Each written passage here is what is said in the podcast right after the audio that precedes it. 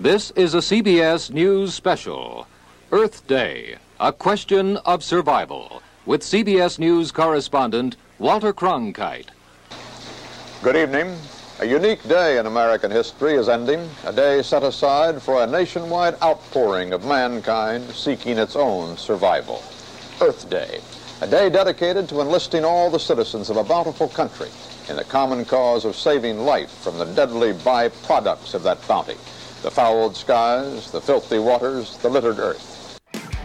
Fact Our genetic makeup is native to this planet, and we suffer significant deterioration and other complications just by traveling into near Earth orbit missions.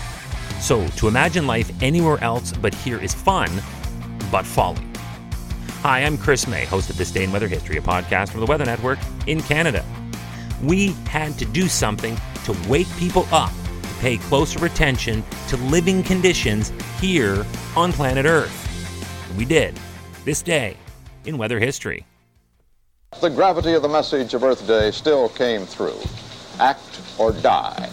We begin our report with Bruce Morton in Denver. Next to Los Angeles, Denver has the best climate in the country for producing smog. In this unlikely seeming place, the air is threatened. Earth Day is a focus for efforts to save it. Come on, man. We have one home. We will only ever have one home Earth. Oh, we can dream all we want of living on other planets, but until we become a totally different species of human, dreaming is as far as we will ever get. So let's make sure we make the best of it.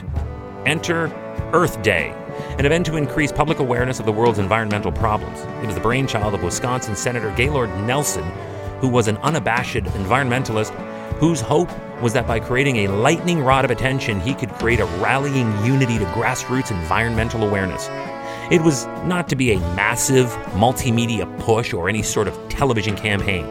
His plan was for it to start organically, ironically enough, among those who are already woke to the realities of our fate, and from there allow it to grow naturally, so that as more join the movement, it sticks and stays and doesn't just disappear as soon as the day passes and the people go home. His words, quote, the objective was to get a nationwide demonstration of concern for the environment so large that it would shake the political establishment out of its lethargy and, finally, force this issue permanently onto the national political agenda.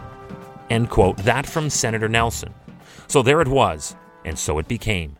Remember that this day in weather history can be enjoyed a number of ways. Right now, you are listening to the full version of today's story on your favorite podcast provider, but there is also the daily podcast video short. They are shot right here in my podcast recording studio, so you get that perspective, and oftentimes they will include visuals from that day's event from when it happened in weather history. So, after listening to the full story, go check out the podcast video short on television or online anytime at theweathernetwork.com forward slash weather history. Earth Day was started first in the United States on April 22nd, this day in weather history, in 1970. On that day, millions of Americans, including students from thousands of colleges and universities, staged and walked in peaceful rallies, marches, and educational programs across the country. The more conservative portion of the population looked at it with the same disdain that they eyed the hippie movement as it picked up momentum throughout the rest of the 1960s. But it was real, and it was not going anywhere. So in 1970, when we launched the first ever Earth Day, it was a natural progression and it did indeed drive the environmental awareness in America.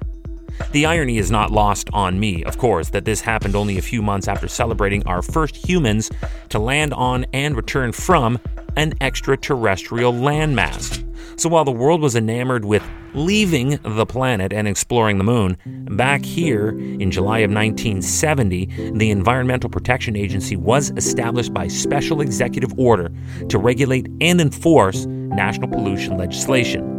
But that was not all. The Grassroots Earth Day also led to the passage of the Clean Water and Endangered Species Acts. Senator Nelson of Wisconsin had done it.